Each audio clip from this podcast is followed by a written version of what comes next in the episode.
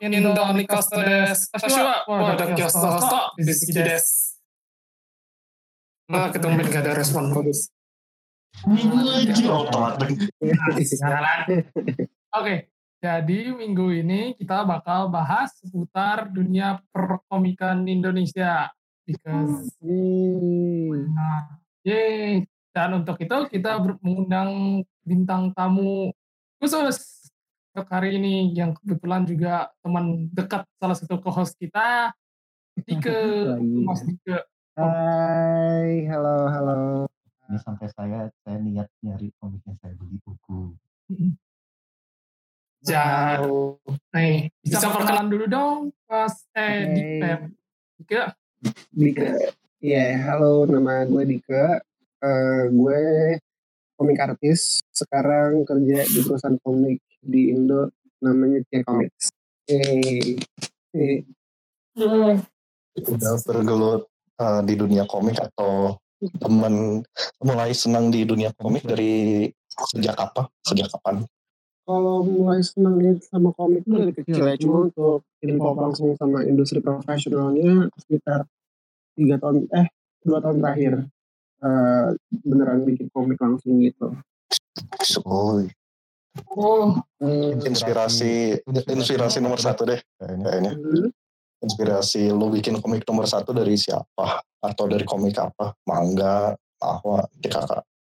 sebenarnya nggak kepikiran buat ngomik sih pas awal dulu pas awal pas kecil suka banget nonton film-film Disney sama anime juga sih Eh, tapi suka bikin gambar yang sequential gitu sih sambil apa baca-baca komik juga gitu awal-awal pengen jadi animator cuma ke sini sini dapat kerjaan jadi komik artis gitu terus kalau inspirasinya sendiri gue suka banget sama komiknya Dragon Ball, terus Sakura, Gimana Kocan, Doraemon gitu. Nggak ada spesifik sih, karena semua komik kayak ada influence gitu buat gue. Itu. Hmm. Jadi kalau dari art ya? style gitu, senang kalau masalah art style biasanya senang yang mana? Kalau gue lihat dari ya portofolio, lu kayak lebih Disney-esque banget sih. And I kinda like it. Iya. Combine sih sebenarnya, jadi emang, emang influence gede, banget sih dari Disney dan manga juga. Apa, apa anime suka banget, terus sini sini sini dua, hal itu aja yang gue gambar dan akhirnya coba buat combine dan jadilah kayak gambar yang sekarang gitu. Untuk komik yang udah dibuat, udah buat apa aja?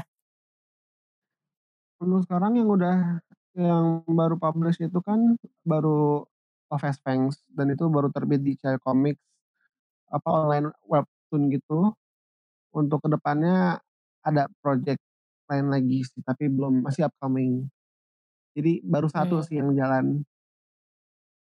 Oke, nanti kita taruh link komiknya guys kita Mas Dika di description podcast kita. So, Thank you. untuk mulai pembicaraan kita tanya-tanya dulu. Deh sini siapa yang suka baca komik Indo? Well besides buat. Si Ares?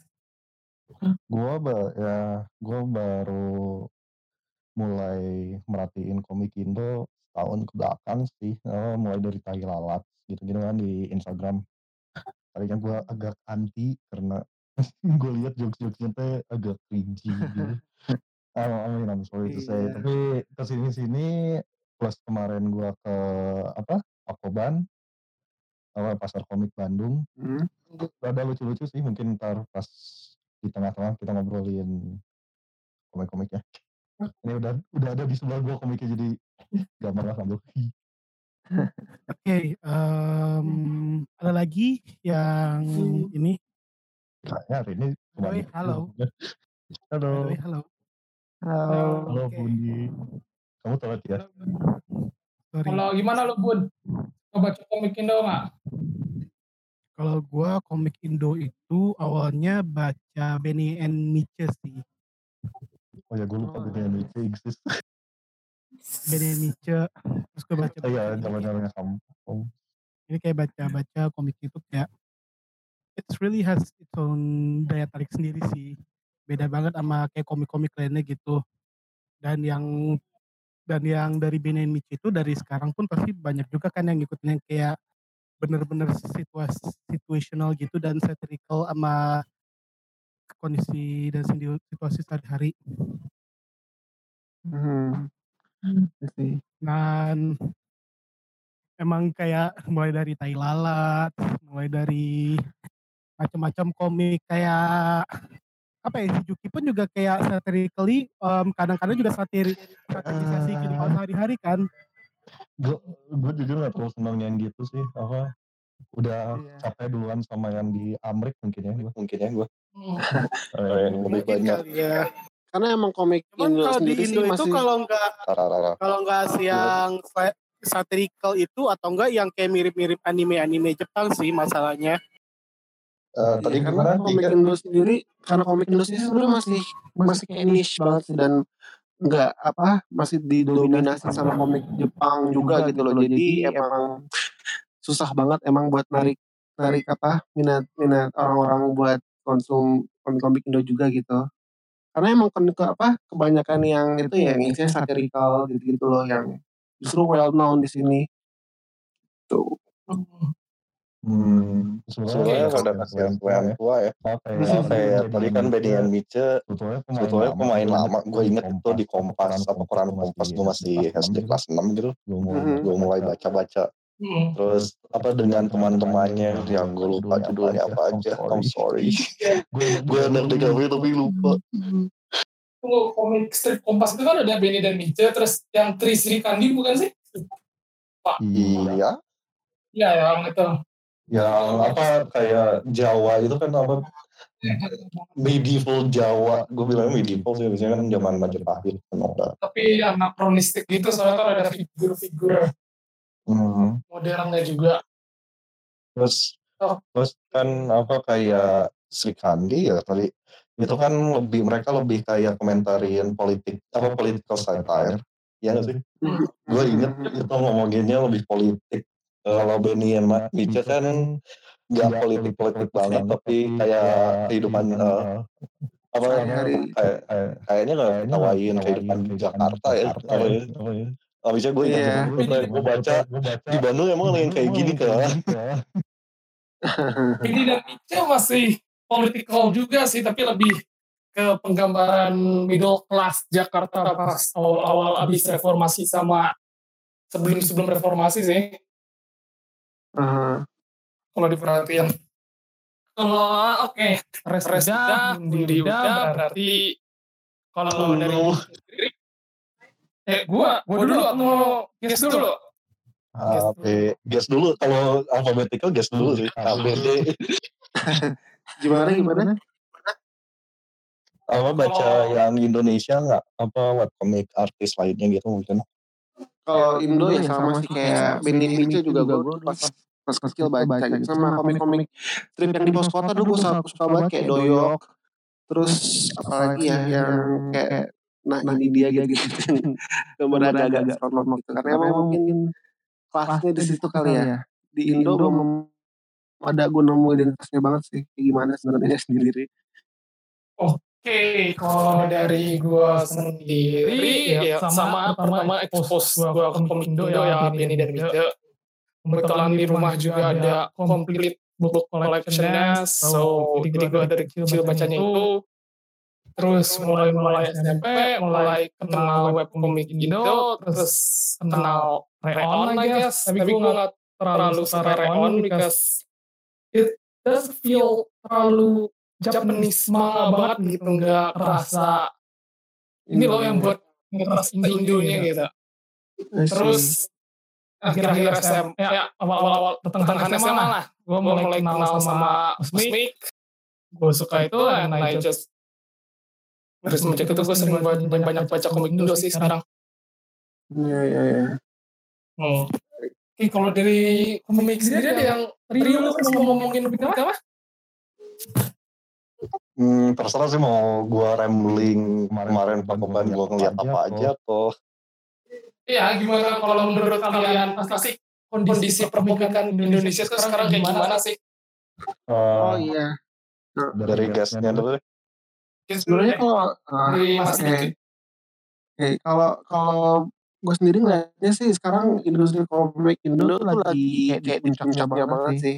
Karena, Karena udah mulai banyak muncul platform-platform yang nyediain buat orang-orang yang punya talenta gambar. Itu mereka, mereka bisa disalurin dan bikin komik di situ. Dan sekarang udah, udah apa, apa gajinya, gajinya pun udah lumayan gitu dan cukup bersaing gitu. Jadi bisa dibilang, bisa dibilang sebenarnya maju sih tinggal gimana minat orang-orangnya aja buat mereka mau ngikut atau enggak gitu. Benar-benarnya. Hmm kayak, kayak ada, ada apa, Reon, Cosmic gitu, gitu mereka, mereka udah masing-masing udah beralih ke online semua. Sekarang, sekarang udah, udah pretty much online semua untuk untuk platform komik sendiri gitu. gitu. Hmm. Jadi I mean, buat gua agak nggak, oh setuju nggak setuju sih. I mean, ah, agak agak family, agak family ke kemarin gua Pak Koban sih. Jadi kemarin gue ngeliat rata-rata uh, uh, masih ada yang main cetak ya. Apa gue jarang lihat. gue dibilang elitist sama salah satu rekorder. Uh, mungkin hipster side gue ya. Jadi kayak misalnya ini gue ada gue lagi megang komik jurnalis komik. Lu bisa lihat di hmm. Instagram and gue gak tahu platform dia apa aja tapi gue tahu di Instagram mulai. Jadi dia tuh kerjasama sama media gitu, korak apa jurnalistik sih, I mean, jurnalis komik. Uh, dia ngebawa event-event yang kemarin-kemarin, jadi misalnya dia sempat bikin antologi kejadian Bandung tahun setahun kemarin gitu. Oke. Okay. Which is uh, ya itu jadi dari misalnya RK ngapain aja sampai and all that gitu kerjasama sama gue lupa dia kerjasama sama siapa dan gue belum baca kebetulan gue ada komiknya yang terus satu lagi ada dia ngebawa belas kasih di Belantara Jakarta. Jadi kisahnya tuh ada karyawati ngelihat anak bukan anak gelandangan ya, apa balita kecil gitu tapi abuse. Um, kalau lu baca komiknya, gua gua garanti lu bakalan miris karena gua kasih ke teman gua dan dia miris. Oh, sih, sih. Jadi apa agak mungkin gue setuju dengan ada pindah ke online tapi lu datang kayak event-event gitu lu masih bisa ketemu yang iya. apa cetak sendiri sih. Masih iya masih masih, masih banyak ada. masih yang uh, masih nyetak gitu cuma cuma oh, untuk sekarang kayak udah mulai kayak gimana mas? Kasian sih. Gue juga baru ngeliat Thailand pun juga kayak mulai merambah ke media cetak juga sih. Like I saw their they print their own comic di Gramet. Oh itu itu basic, basic iya, basically kan dia kayak platformnya mulai dari internet.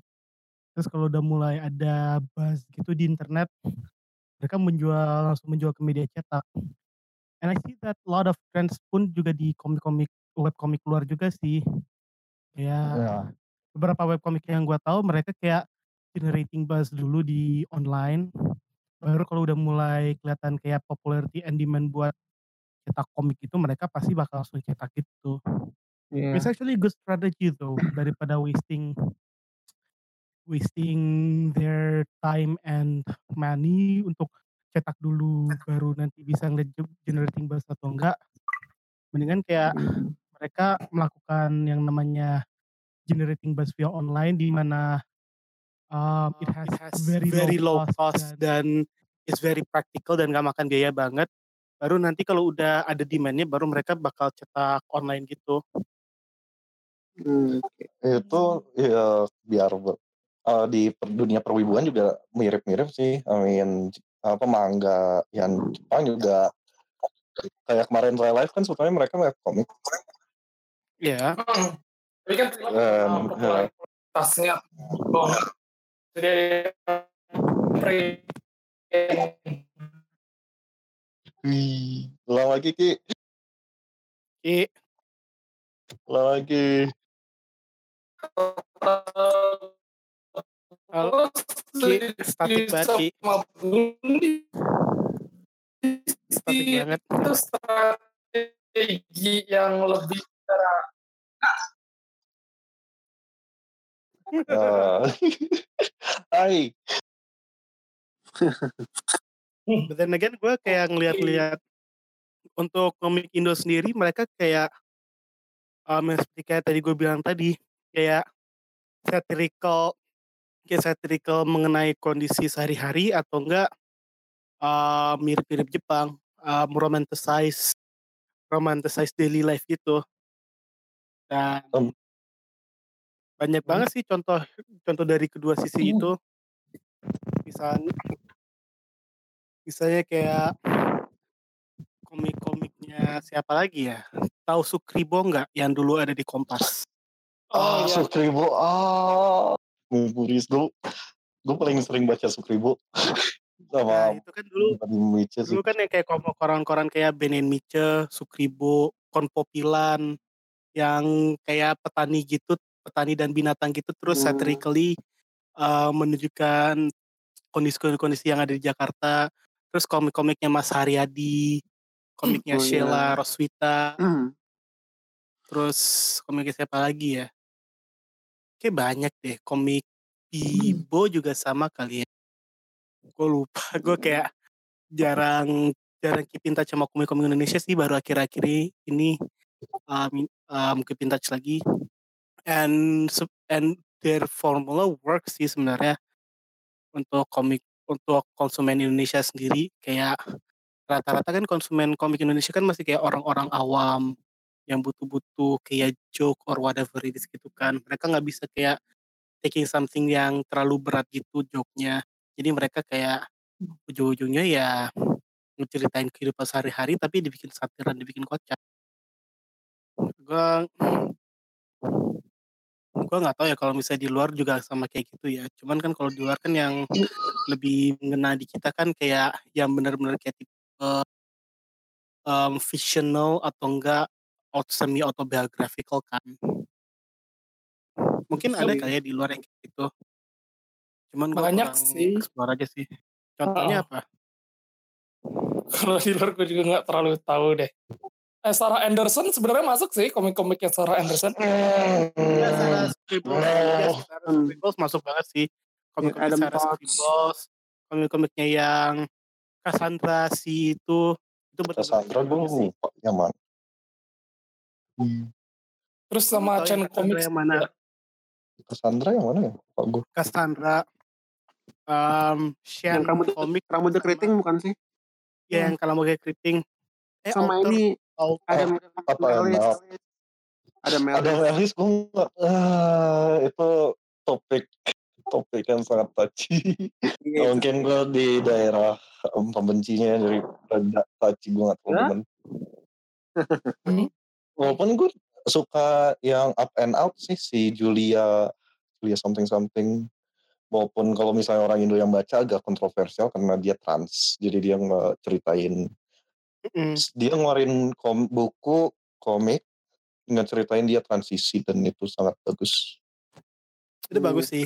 gue lupa gue lupa nama belakangnya apa pokoknya Itu Julia sih, something ya. something yang ngebahas trans world atau apa gitu. Di sini kayak Oh. salah satu komik luar yang tak kenapa gue suka atau questionable content gak? Enggak. Nggak tahu ya. Nggak. Itu bener-bener kayak slice of life banget sih. Tentang sekumpulan nerd. Well, some of them are LGBT dan beberapa dan mereka kayak di mana dunia manusia itu berkolerasi dengan dunia AI gitu. Jadi di, di Oh. alternate reality di mana human and AI working together. Dan ceritanya nggak teki-teki banget gitu sih. Lebih kayak ke nerd culture-nya gitu sih. ya gak jadi cyberpunk stuff gitu. Oh. Gak cyberpunk banget sih. ya Bener-bener gak kayak cyberpunk gak bener-bener ada kayak yang present day. dibunuh Bener-bener kayak present day cuman cuman ada AI-nya gitu. Iya. Present day AI ada. Coba baca dan sih lagi- kalau misalnya ini kalau gue rekomen. Agak Dan tidak dikit mungkin eh mau Rizky dulu gue dulu. Eh, eh, Eh, mungkin bisa balik eh Dike sendiri nggak bisa ngejelasin dia apa lo ngebikin komik kayak gimana aja? Atau ukuran project lo ceritanya sebetulnya gimana? Kali itu lebih fun. Eh, lagi sekarang untuk komik yang lagi gue bikin itu romance sih karena di Indo sendiri pasar romance itu gede banget gitu masih yang paling gede kalau seandainya untuk ukuran webtoon dan ke depannya mungkin bakal beranjak ke genre lain juga karena selain romance horror juga lumayan gede sih jadi di Indo itu yang pasarnya besar itu romance sama horror dan komedi untuk webtoon Iya, iya. Gue jarang sih lihat em, komik horor di webtoon atau di Ciao gitu. Ada sih judulnya kayak The Other Side gitu yang kemarin di share tuh The Other Side bagus. It, Hmm. Style apa sih? Gue suka style hantunya bener-bener kayak realistik banget ya Realis banget. Iya, iya. bakalan gue baca sih kayaknya Iya. that's good that's Kalau good kalau dari way, sendiri Iya. Ya lanjut gua pengen lihat lebih banyak yang grounded science fiction sama fantasi gitu. Gua dulu di Cosmic itu dua komik favorit gua itu peribahasa itu kayak mixing up dystopian society tapi ada elemen-elemen peribahasa Indonesia di mana jadi senjata gitu. It's kinda cool gitu.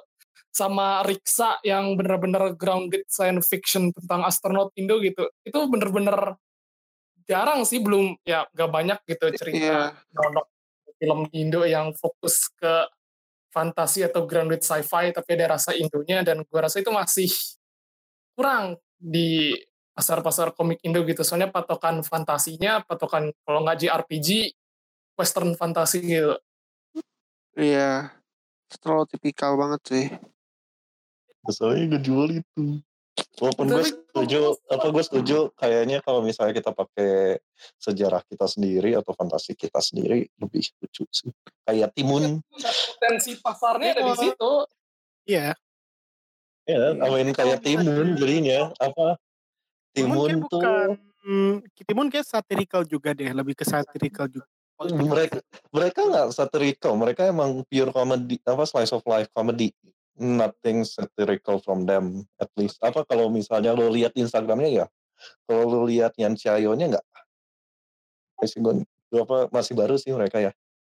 Masih I forgot. Hmm. gue lupa udah episode berapa mereka. Baru selesai satu arc satu season kalau kata mereka. By the way, terus kemarin gue ke Pakoban gak ketemu. Keju apa abis. Kehabisan mulu. Bete anjir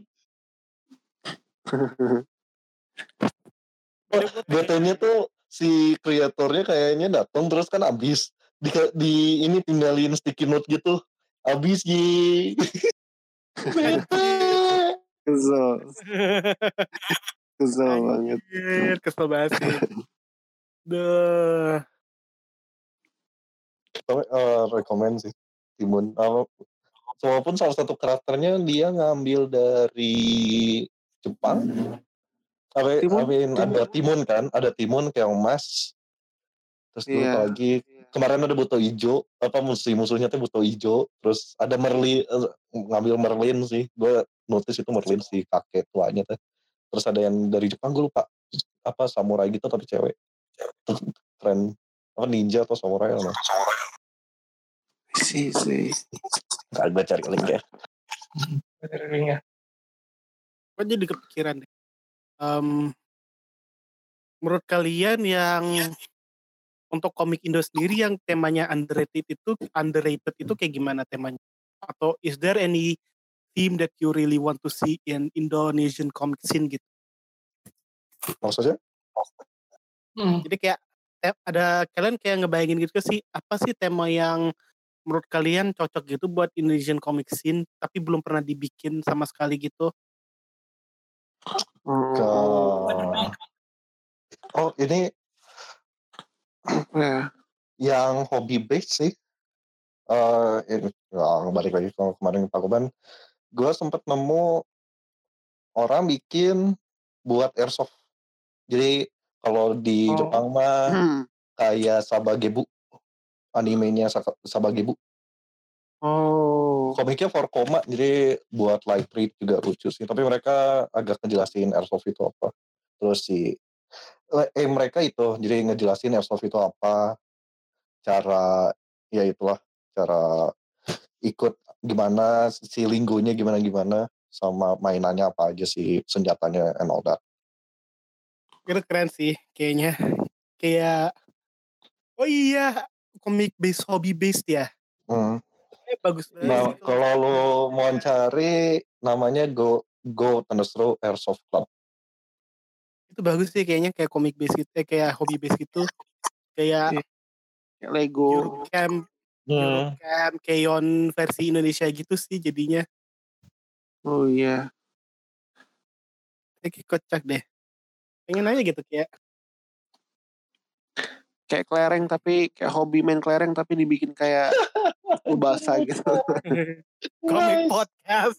Komik podcast. Oh. Hobi base. kayak kayak lucu aja sih komik podcast apa komik radio show gitu. Gue komik kalau di Indo sendiri lebih pengen lebih banyak fantasi, tapi fantasi yang grounded with Indonesian elements gitu, dicampur sama Tolkien style western fantasi boleh, sama fantasi gaya JRPG boleh, mau dijadiin kayak Final Fantasy boleh, cuman ya selama ada elemen Indonya gitu, ada elemen khas Indonesianya dan can work, gue suka sih. Jadi Lord of the, Ri- the Rings tapi pakai genderuwo sama kuntilanak ya. Hmm, Gollum jadi tuyul gitu. Iya bisa jadi bisa jadi bisa jadi no, no really kayak yang buat bilang tadi kayak peribahasa itu potensinya bagus.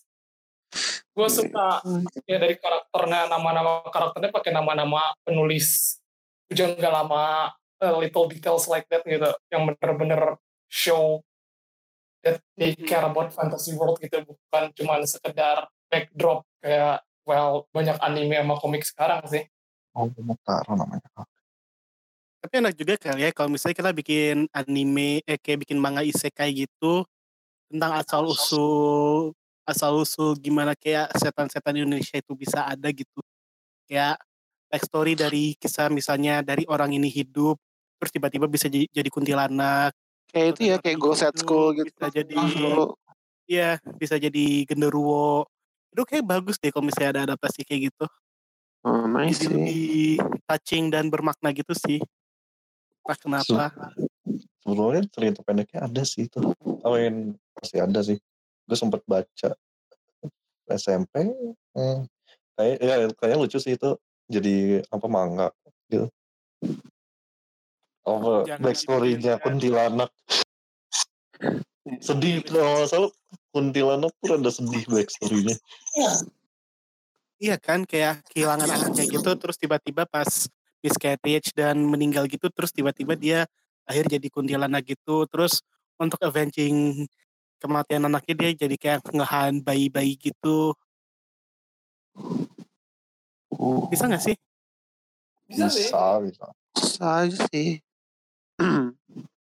that's really possible though bikin tragic backstory terus bisa jadi kayak setan-setan Indonesia gitu Ini ada Shit. gue.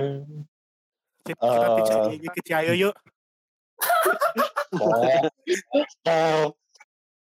Eh, anyway, eh, kan ini kita bahas si komiknya sendiri. Eh, mungkin pindah ke marketnya apa? Kayak di Indonesia tuh yang lebih pop. Tadi udah dijelasin lebih populernya apa? Eh, Iya. Apa ya? Nggak jelasin gue jadi bingung. Si konsumennya sendiri ah gitu kan tadi udah dijelasin yang populer kayak gimana. Eh, yang populer kan horor sama komedi. Itu teh Romance. kenapa? Or something like that. Saya saya saya bakal desu. kayak gini deh kalau misalnya di Indonesia sendiri kan kalau di film-film pasti horor dan yang dimunculin pasti kayak setan-setan Indonesianya gitu kan makanya tuh kayak orang-orang bikin film-film pasti rata-rata horor walaupun film-film horornya rada-rada cringy or full with bokep wells borderline bokep sih sebenarnya film horor Indo itu sekarang. Dan like I said it sells. Those story sells and emang dari konsumen Indonesia pun dari dulu udah dicekokin sama yang itu itu aja. Dia kayak nggak mau explore yang lain juga sih kayaknya. Nggak se-diverse inilah. Mungkin karena selain itu terlalu niche kali ya dan untuk genre romance sama komedi sendiri semua orang bisa itu bisa dinikmatin sama semua orang. Kayak ngincer mass market juga sih jadinya. Hmm.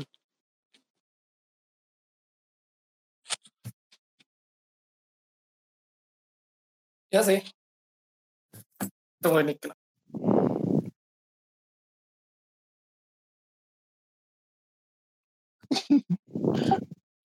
Jadi gimana? Kok diem? Eh, kok diem? diem. Jadi gimana? bener, juga. Gue bingung. Eh, respon dari Dika mungkin gimana? Oh.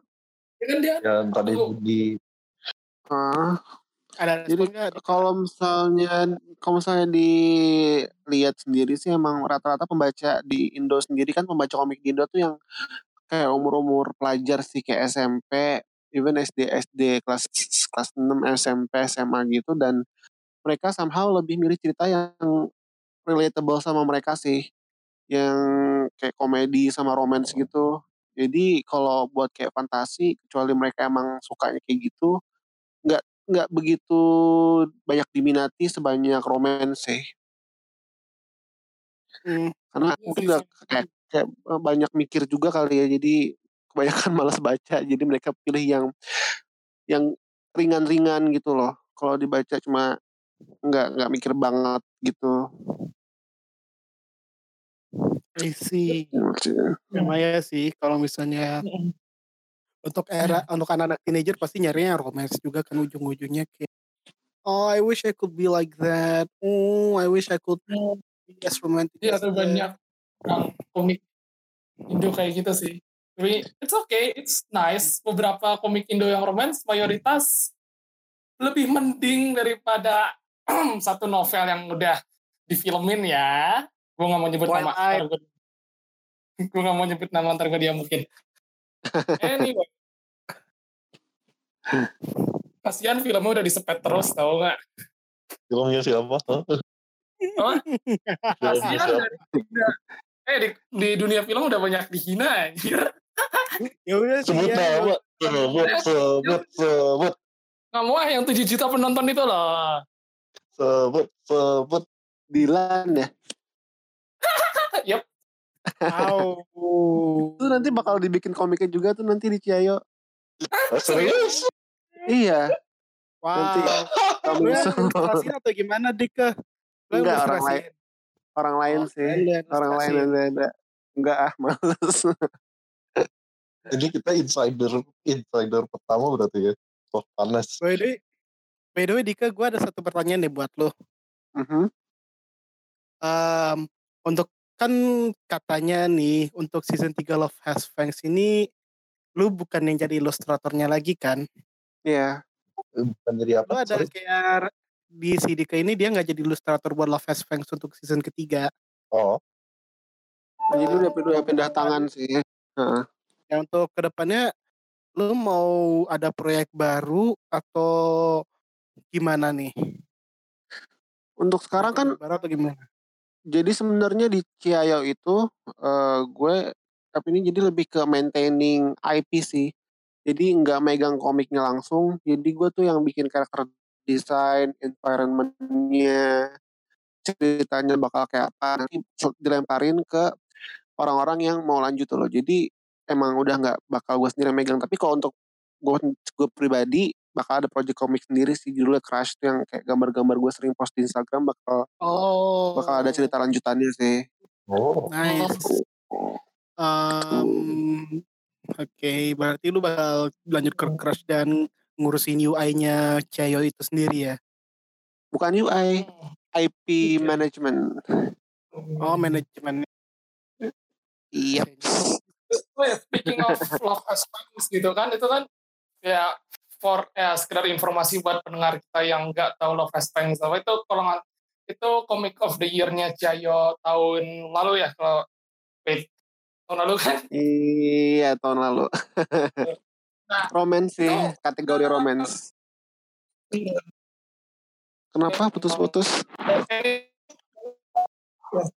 dalam proses pembuatannya itu ada pertimbangan nggak sih kayak kita harus ngejar pasar atau enggak atau emang karena ada Iya. ide jadi gitu.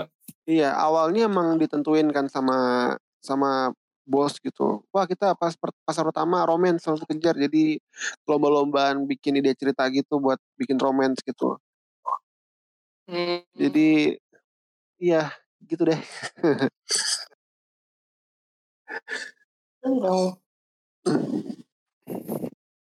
Hmm,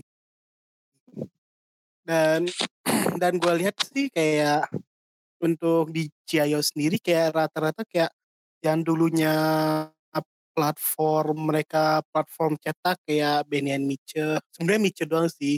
Gue udah nggak tahu Benny udah ngapain ya sekarang ya. Itu kayak udah lama banget bubarnya tahun 2006 tahun loh. Iya. terus berbagai macam kayak Mbak Sheila Mbak Sheila Roswita dia kan dulu kan bikin make komik cetak. Sekarang kayak Karisma Jati. Karisma Jati emang iya ya? Dia di Cayo juga ya Enggak, enggak, enggak. Nggak maksudnya dia kan Oh. emang komik yang apa tuh God God Must Be Crazy atau apa gitu yang God Must masih- God Masih rilis gak sih soalnya? udah God- Twitter God doang. Di line. Joking. God Must Be Ah, itu Iya. Oh God gue inget banget sih kalau Kak Jati Joking. itu gue inget banget sih Kak Jati dulu dia bikin yang anak anak kos dodol dikomikin Oh, itu masih nice sih, masih bagus itu itu kontennya. masih bagus sih Kayak sini masih- udah kelewat batas. ya sebelum ini sih Iya. itu kalau ngebahas Kak Jati kita nanti dulu aja kali ya itu buat save it, save it for the last aja kali ya For the last. nah, itu bakal seru ya seru ya dan Seru banget Menurut- sih.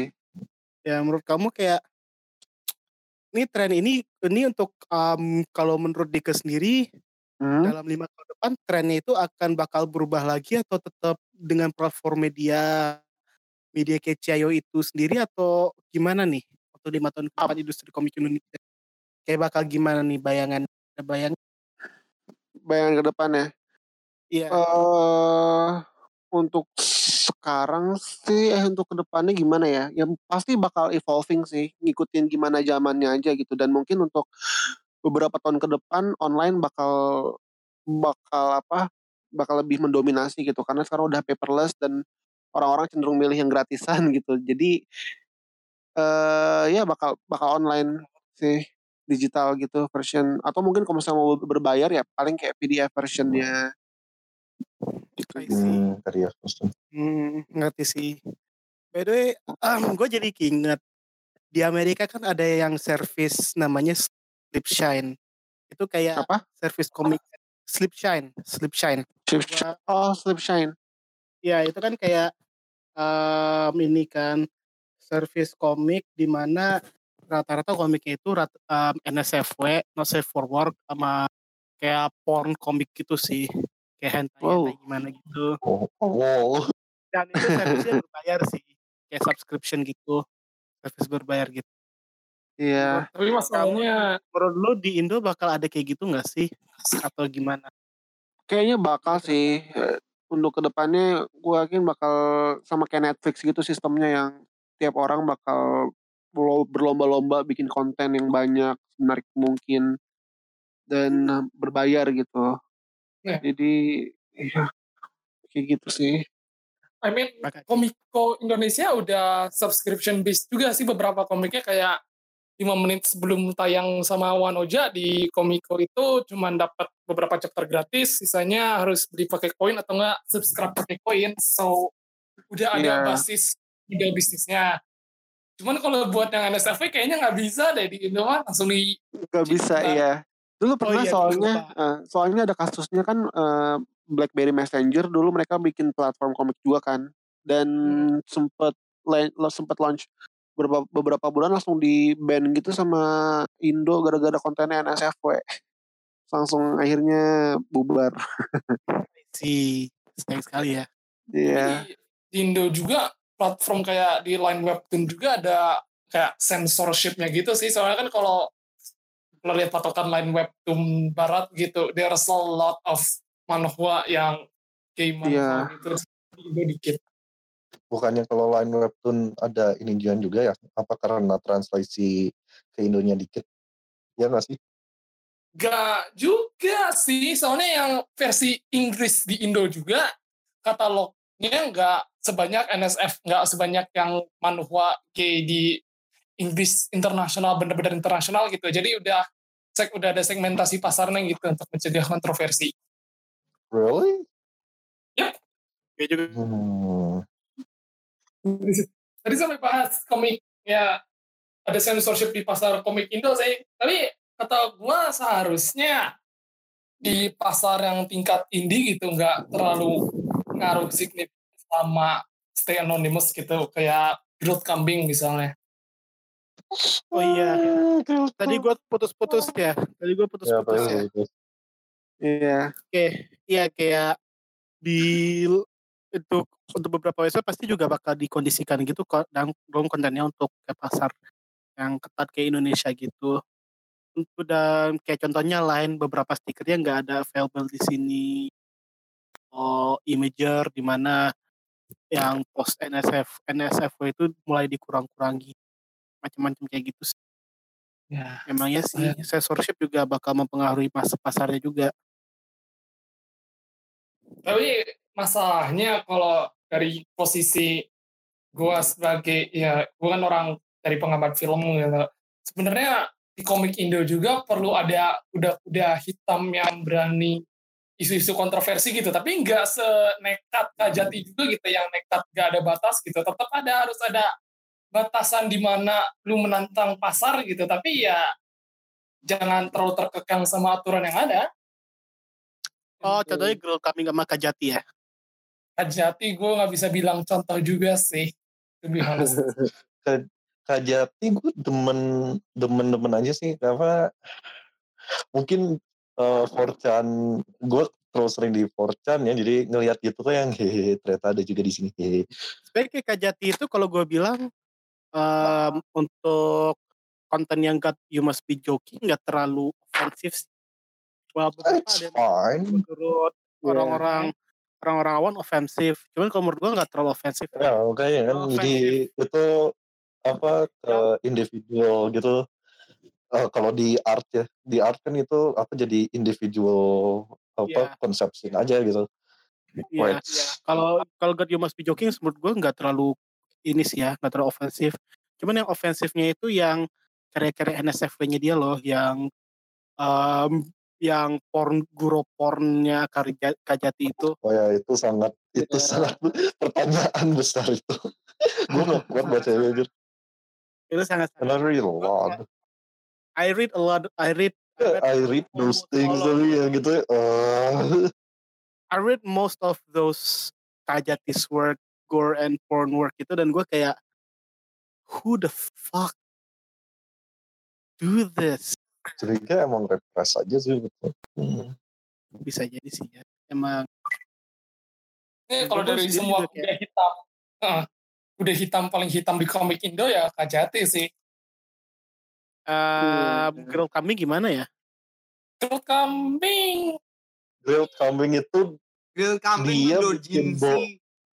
ya uh, dojinshi hates Tapi kan Dojinshi juga Oh. masuk besar komik. Ya Si- Lebih indie Teknik. daripada indie lagi itu loh hitungannya. atasnya gini ya gue setuju sih apa market dia emang udah lempar keluar considering Iya. punya hentai foundry and all that Iya. Juga kayak- Hmm, ya Ah, anyway dojinshi itu self publish jadi sebetulnya semua webcomic di Indonesia itu dojinshi Iya. Ah, menurut gua sih enggak ya dojinsi mesti juga dari dong. fan work dari suatu established series gitu kalau menurut gua. ah reflet mah reflet malah ke derail By the way, speaking of speaking of halo, Tapi hai Hmm. um, speaking of Kajati, eh, speaking of Dojinshi SMI itu jadi ingat Mas Jojo sih. Sebenarnya Mas Jojo itu nggak terlalu ini juga ya. Eh, Gue setuju. ya you know. Mas. Jojo itu siapa bagi yang nggak tahu Mas Jojo. apa Itu Mas Jojo siapa? ya lah, Dia buat yang nggak tahu yaoi. He makes yaoi. Bara. For eh, bara komik. Eh si artwork. Fukianshi itu bukan sih? nggak limited ke komik juga sih. Dia bikin komik juga kan? Berarti Ya, dia bikin tapi- yawi bara komik sih. Jadi Kalau di Instagramnya rata-rata out artwork. Jadi Mas siapa lagi? Setuju. Gak pernah denger sih. ini udah Nih, gua kasih lihat Instagramnya. Boy boy mas Coco. Ya, Mas Jojo artworknya khas banget sih. And Iya. full of yawi stuff gitu. And honestly sebenarnya bagus sih karyanya. But untuk masyarakat Indonesia untuk untuk Fujoshi bagus sih ya. Cuman saya sih di Indonesia masih ada pada kurang toleran gitu sih ya. Iya. tergantung ke- kalau di perwibuan toleran nggak toleran gitu Di perwibuan gue kadang suka nemu stand khusus Fujo sih walaupun barang ya toleran toleran nggak toleran ceweknya mah kayak- senang-senang aja cowoknya well Gimana ya ngomongnya? Kayaknya gini Lebih sih. banyak closet gitu sih kalau menurut gue di Wibu. Saya gini sih. Nes, kan kita kan pernah ngomongin berapa Fujo masih ada yang nggak bisa membedakan. I know I know nah itu itu topik for another day sih sebenarnya Iya. karena udah mulai deket one hour mark menurut salah satu produser kita Ugu ah pertanyaan terakhir deh dari mau satu-satu pertanyaan terakhir apa pertanyaan Um, terakhir? apa ada pertanyaan terakhir nggak Bodika? Ada pertanyaan lagi nggak Bodika? kayaknya kalau dari gua karena atau Rizky dulu Ya, pertama gue mau review soal Ares. Dia bilang kalau semua komik Indo itu masukannya dojin, which means self-publish. Kata gue enggak sih, soalnya kan udah ada platform yang menyediakan gitu. Lu technically di-publish under that platform gitu, walaupun lisensinya dipegang lu juga, lu nggak publikasi sendiri gitu. You're using other platforms to promote your comic. Jadi nggak bisa dibilang dojin, kecuali yang kayak dijual Ya Gini, sebetulnya kalau Doijin ada circle-nya sih, tapi itu kayaknya topik for another day. Nah, gara-gara Tapi banyak enggak, topik ya yang gue cuma pengen bilang kalau komik Indo itu nggak 100% semuanya dojin. Yang dojin ada lagi sendiri, yang komik web komik ada sendiri. So there's udah dua distinct market yang Kalau berbeda. definisi dojin sendiri tuh bukannya ini ya fan komik ya. Jadi emang apa dia ciptain komik dari yang udah ada gitu. Jadi Ya, untuk Tapi komik ada original dojin sih. udah mulai saturated sih sebetulnya. Iya. Oh, like eh, everything else udah mulai saturated si apa definisinya dari fans jadi bisa original doujins you know. Ya, jadi Oh. dojin sih lebih ke indie jatuhnya, kayak self-published Indie, ya. works. By the way, Oke, untuk since um, Rizky dulu deh. Ini topiknya bakal berat sih.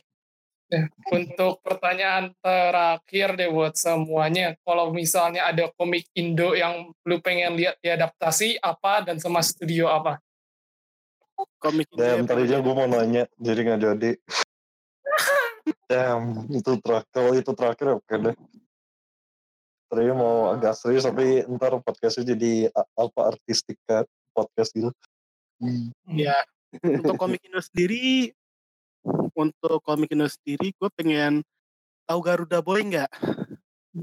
Anjir, Garuda Boy bukannya itu lebih American ya?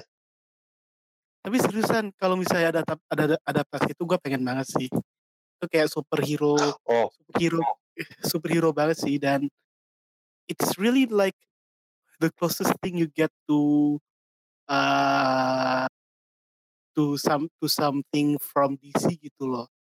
Eh nggak ada yang the closest thing you get itu Vault, but ya lebih kayak komedi komedi superhero itu sih dan lebih coach dan gue suka aja gitu. Kalau Hulk gue lihat lebih ke Marvel sih. Iya. I mean DC, Uh, DC itu lebih gritty. Marvel jarang gritty menurut saya. Tapi dibandingin nama Garuda Boy lebih gritty and Vault sih. Nah. Kalau gue Arif dan Imam tapi pakai trigger. Eh, Iya. Trigger anjir. Lu lihat baca komiknya tuh joke lebih ke trigger. Komik kasih Doga lah. Enggak trigger apa 80s aesthetic apa 80s in modern aesthetic gitu terus joke-joke-nya dirty apa gue mau bilang joke bapak-bapak sih jokes that Tapi jokes. buat secara Dan art style sama joke lebih cocok ke kami kasih doga kan mereka buat pop team epic and it work. Enggak, kalau enggak dong. Apa kalau poinnya di situ ya eh, all comics bisa ke komik kamikaze. Buat gue lebih pas di trigger mereka bisa gue nggak tahu sih bakalan ada action scene-nya tapi ngeliat episode terakhirnya lebih jokey. Oh Eh, iya. trigger apa lebih kayak Inferno Cop. gue jadi pengen deh. Um, tim Epic X Arif dan Iman. That would be really cool. Itu keren. Kasihan so, kasihan sama si itunya Arif. Kesian sama si Arifnya sih. Kasihan Arifnya. Not like this lah. Langsung ini aja. Like Oke this. kalau dari Dika sendiri dari guest kita kalau ada yang pengen diadaptasi apa? Bilang komik sendiri mau diadaptasi juga boleh kok. Kalau gue komik favorit gue yang pengen gue adaptasi itu kayak gak ada Garudayana sih. Kayaknya yang megang trigger bagus deh Garudayana yang bikin si Mas Siniarto itu loh. Yeay, Garuda Boy juga. Beda beda Oh. beda beda. Garuda Naya, iya sih kalau ya kalau dipegang trigger agak kayak TTGL ya. Agak kayak Iya, Garuda Naya ya. atau mungkin gitu, Garudayana. ngelihat Arsenalnya agak deket ke TTGL sih. Ya keren sih. Ya keren. Which Keren. makasih makasih telah mengingat gua ada komik ini, gue perlu Oh iya, baca. Ayo lo. Hmm. Oh, maksudnya sahabat gue pernah ngasih gua edisi pertamanya salah. Terus gue suka. Apa Garudayana? Ah, Garudayana. Yaps. Bagus. kok. Bagus. Dan gue perlu baca. Gue belum baca, kayaknya gue harus baca deh. Simpsons. Gue kan udah pernah deh baca Garuda Yana. It's good tuh. Gue suka Oh. kenapa. By the way, Mau eh, tutup atau mau lanjut? kayak kayak gue belum bahas kontroversi yang itu deh. Kan katanya mau disimpan sampai akhir. Kontroversi apaan? Yang Kak Jati bikin itu mau Oh iya. didiskusiin. Iya. Bentar, Rizky dulu jawab. Gue belum jawab. Gak inget. Oh iya, gue gak inget gara-gara gak ada Jodik. Biasanya gue lupa Jodik. Gue, oh ya, kalau komik Indo yang pengen gue lihat adaptasi, I mean, Ceramic Sky is cool, but kalau gue pengen, mungkin pengen liatnya Riksa sama Comics Wave. Iya iya Riksa keren. Kayaknya Riksa plus Comics Wave itu cocok banget gitu. I mean like, ya Makoto Shinkai kan like space. The comic is about space. Dan ditambah realistic style gitu kayaknya hmm, mantap. It just works. Oke, tadi balik. Kontroversi. Uh. Kayak, kayak di podcast ini kita selalu ngomongin kontroversi. Apa, something-something. Oh, ibu ini. Bosan saya. Kan emang ini. Emang sebenarnya kan kayak kita pengen ngomongin ini cuman kayak pengen save it for the last gitu. Boleh, boleh. Nih kontroversinya Kak Jati. Kan pernah inget kan waktu itu ada kayak komikus wanita Indonesia gitu kayak kayak mendingan si Dika aja deh yang jelasin. Ah, kok gue Iya, kan yang apa? Tapi emang ini boleh ya di ini nggak sensitif. Terserah sih. Eh, di Jangan- kita lebih jangan. terserah. jangan dikasih tahu nama komikus ceweknya aja. Oh, I know, iya, iya. but mendingan Kalau jangan. dikasih kalau dikasih tahu tinggal editor Chan nggak beli Nanti Iya. tinggal di play. Atau nggak pakai inisial gitu, sebut saja Mawar. Ya, Oi. ini. Kemarin Oi. sempat ya si siapa Karisma Jati itu kayak awal-awal ada satu kom- komikus cewek yang tadi juga ada sebutin si si R. RR inisialnya. Eh SR SR jadi dia dia itu kayak emang bikin status sarkas gitu buat nyindir apa either itu Karisma Jati atau siapa. Intinya jangan bikin konten-konten yang loli-loli gitu loh yang apa ada unsur anak kecil di apa expo over exposure gitu di sexualize gitu. Terus si Karisma Jati balas dengan bikin komik. Tapi gambar komiknya itu adalah gambar si cewek itu si artis cewek itu sama anaknya lagi bersenggama gitu. Tapi dia bilang itu katanya itu cuma kayak buat apa balik lagi aspirasi dia buat ngebales sindiran si si gitu loh. Cuma kemarin apa eh, gambar sindirannya itu benar-benar yang itu parah banget sih kelewat batas jadi sebagai imbalannya dia di blacklist dari semua event-event di Indo semua komiknya nggak bisa diterbitin di Indo dan ya parah itu sih. Oh. Oh. Sampai bukannya itu udah lama? Itu bukannya udah lama ya? Itu udah lama kan? Itu udah like few years. Gak few uh, years sih. Ya lumayan lah. Ada ada waktu. Udah sempat dengar juga ya? Gue sempet uh, ya kabar burung sih. Kabar burung. Nah, itu parah banget ya sih. Holy shit. Iya, uh, si Kajati. Ingat, ingat apa? Enggak, sebetulnya ini pas kemarin sempat ada meet up, mungkin si Rizky lupa sih, tapi sempat sempat ketemu salah satu coworkernya Kejati. Apa sempat ngomongin, ya sempat apa kantor kita sempat tutup, ya or something like that. Gue agak lupa-lupa sih. Tapi gara-gara itu sempat agak hancur lah teman-teman di si Kejati itu. Iya, turns out. Hancur dia, ini kan, dia reputasi, reputasinya gitu kan. Uh-huh. Dia dipecat terus apa gimana Dika? Dipecat dari tempat dia kerja di komik terus ya gitulah nggak boleh nggak boleh ikut event-event komik kayak popcorn, Puro di Indo gitu dia udah nggak boleh buka booth namanya di blacklist. Jadi sekarang dia mainnya di luar negeri bikin komik-komik gitu. Masih karena kalau masih masih sih dia, di luar. Dia masih di Jepang kan masih aktif dia sekarang buat konten-konten hentai kayak gitu. Cuma indinya sih. Di mana di Jepang? Iya di Jepang. Hmm. Jadi dia emang aktif indie buat di Jepang gitu. Ya sih. Isi. Gimana gitu kali ya kayak. Well, emang